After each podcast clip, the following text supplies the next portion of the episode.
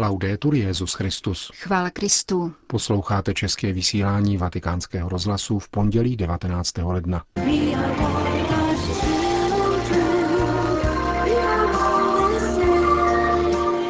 Papež František na Sri Lance a Filipínách.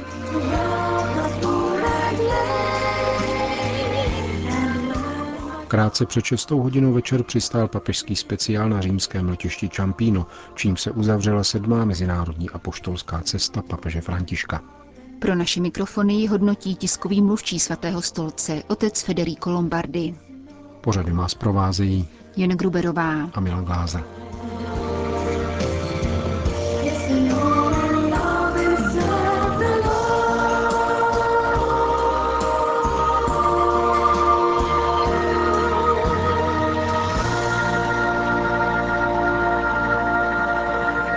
Zprávy vatikánského rozhlasu. Krátce po půlnoci našeho času papež František slavil mši svatou v soukromí manilské apoštolské nunciatury, aby se poté odebral na leteckou základnu Villamor poblíž filipínského hlavního města. Také tentokrát a již za slunečného počasí desetikilometrovou trasu lemovali statisícové zástupy Filipínců, kteří chtěli ještě naposled pozdravit Petrova nástupce. Na letišti se konal krátký protokolární ceremoniál za účasti filipínského prezidenta. Asi 700 bývalých dětí ulice, na jejich práva papež František během své cesty upozorňoval, si na rozloučenou připravilo choreografické vystoupení. Římský biskup také poděkoval za organizaci a průběh cesty místní církvy vedené kardinálem Taglem. V 10 hodin dopoledne místního času speciál filipínských aerolinek odstartoval ke zpátečnímu téměř 15-hodinovému letu do Říma. Jako obvykle Petrův nástupce zaslal pozdravný telegram hlavám států, jejíž vzdušným územím prolétal. Prezident České republiky pan Miloš Zeman obdržel poselství následujícího znění. Zasílám vaší excelenci srdečné pozdravy při letu nad vaší zemí cestou z Filipín do Vatikánu. Ujišťuji o své modlitbě za vás a lid České republiky, ve které pro vás všechny vyprošují boží požehnání, pokoje a prosperity. František. Stejně formulovaný telegram dorazil do prezidentských kanceláří dalších devíti zemí, včetně Číny. Jak bývá zvykem, věnoval Petrův nástupce jednu část zpáteční cesty doprovázejícím novinářům. Přepis této tiskové konference ještě nebyl v čase našeho italského večerního vysílání k dispozici, proto se k jejímu obsahu vrátíme v příštích pořadech. Krátce před šestou hodinou večer přistál papežský speciál na římském letišti Čampíno, čímž se uzavřela sedmá mezinárodní apoštolská cesta papeže Františka. Pro naše mikrofony se nad ní zamýšlí tiskový mluvčí svatého stolce, otec Federico Lombardi. Výjdeme-li z vnějšího dojmu, samozřejmě nás nejvíce zasáhne rozměr, v jakém se tento národ vydal za papežem. Na nedělní slavnosti bylo přítomno pravděpodobně nejvíce lidí v historii eucharistických celebrací, 6 až 7 milionů lidí. Mše svaté s Janem Pavlem II. se účastnilo 4 až 5 milionů věřících. To vše hovoří o lásce filipínského národa k papežům. Ale také papež František vnímal tuto pozornost. Papež totiž dává, ale také dostává.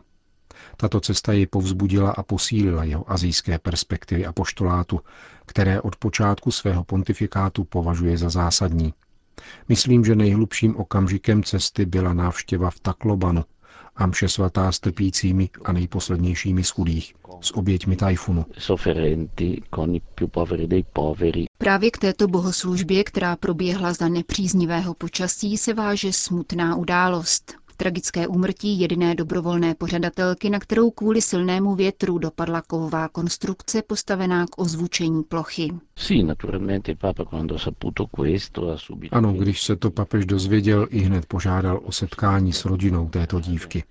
Tatínka nebylo těžké dohledat. V neděli před mší svatou přijel spolu se svým švagrem na apoštolskou nunciaturu v Manile.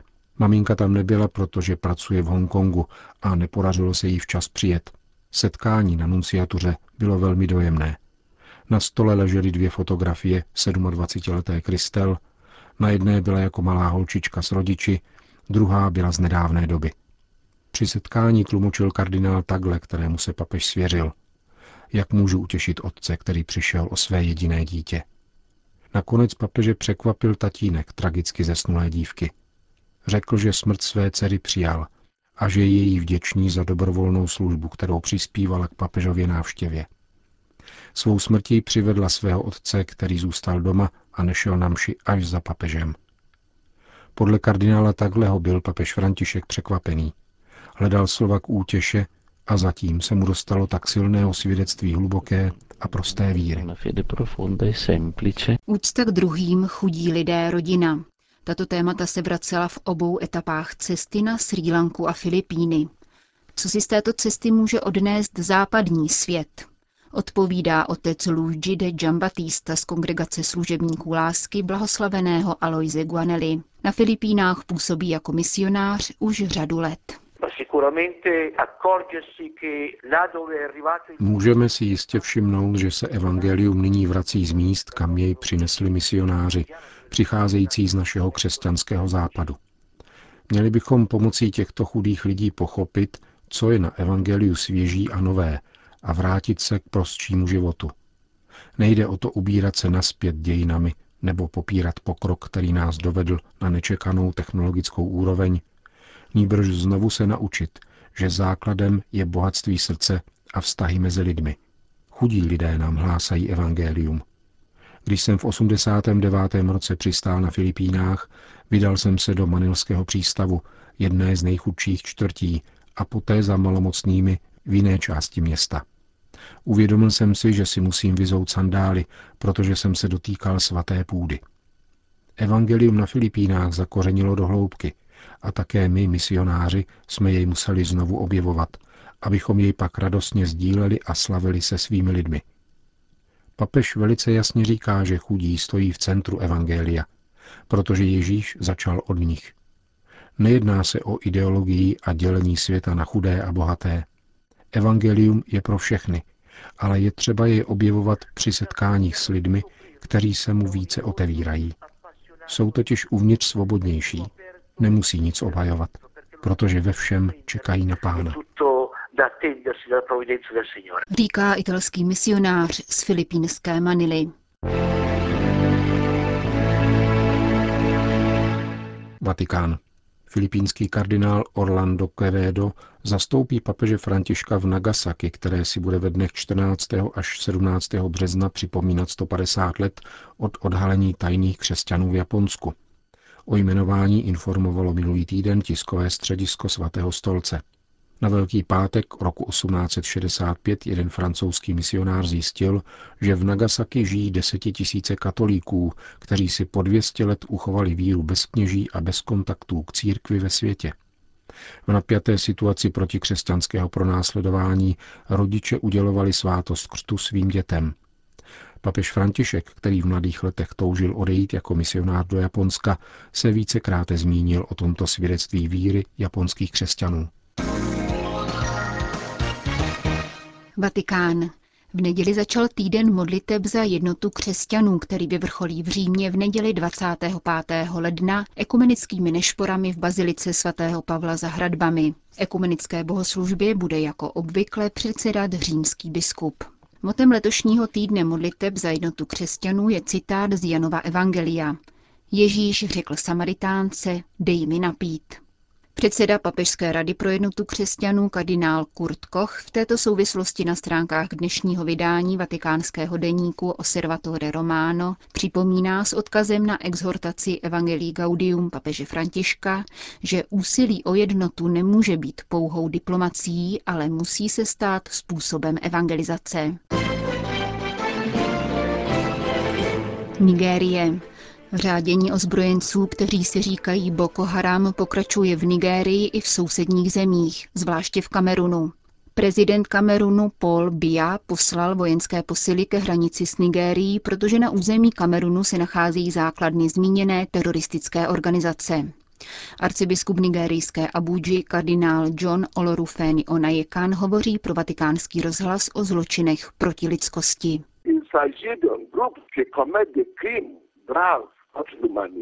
Jde o skupinu páchající zločiny, těžké zločiny proti lidskosti.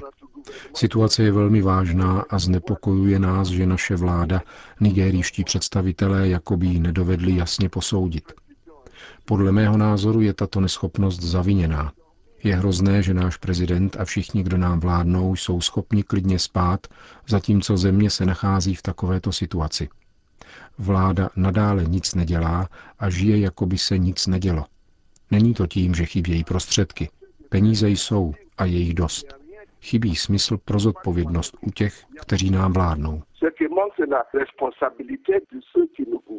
Přál byste si nějakou reakci na způsob té, která proběhla po útocích v Paříži? Nezdá se mi, že v naší zemi, Nigérii, došlo k nějakému pohybu v tomto smyslu. Pokud by se tak stalo, nebylo by zapotřebí podpory ze zahraničí.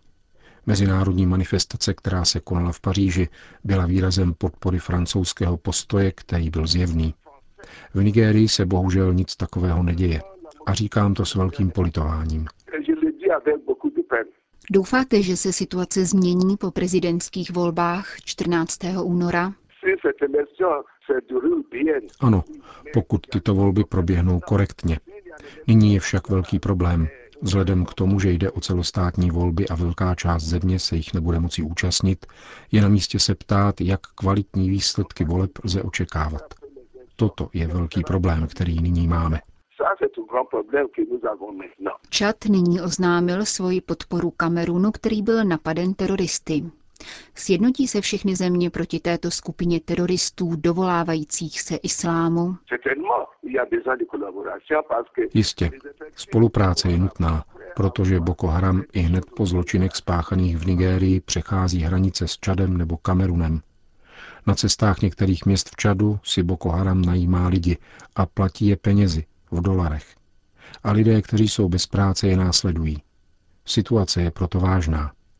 Stále prosíme přátele vatikánského rozhlasu o modlitbu, aby naše vláda rozpoznala závažnost situace a aby byla přijata nejen vojenská opatření, ale také cesta politického vyjednávání. Takto je možné začít postupně měnit mentalitu lidí, kteří se dopouštějí krutostí, jež neškodí jenom naší zemi, ale které jsou zločinem proti lidskému životu. Říká nigerijský kardinál Onajekan v souvislosti se zvýšenými zločinnými aktivitami teroristů skupiny Boko Haram. Naproti tomu v dalším africkém státě Niger došlo k demonstracím muslimů protestujících proti karikaturám Mohameda ve francouzském časopise Charlie Hebdo. Tiskové sdělení tamnější vlády potvrzuje, že během nepokojů bylo v různých městech země podpáleno celkem 45 kostelů a bylo zabito 10 lidí. Protesty, které začaly minulý pátek, se totiž záhy obrátily proti křesťanům. V hlavním městě Niamey byly podpáleny dva kostely, demonstranti zaútočili na policejní stanici a zapálili také dva policejní vozy nedaleko hlavní mešity. Stalo se tak poté, co nebylo povoleno setkání místních muslimských předáků. Čtyři muslimští kazatelé, kteří organizovali setkání, byli zatčeni. Manifestanti spálili francouzskou vlajku. Policie odpověděla užitím slzného plynu. Grozný. V hlavním městě Čečenské republiky dnes manifestovalo 800 tisíc lidí proti karikaturám Mohameda zveřejněných francouzským časopisem. Manifestace byla svolána pod motem Láska k prorokovi Mohamedovi čečenským vůdcem Ramzánem Kadirovem. I v několika dalších státech s muslimskou většinou se konaly podobné protestní demonstrace, ale s podstatně menší účastí, většinou v řádu několika stovek či tisíc lidí. Konec zpráv.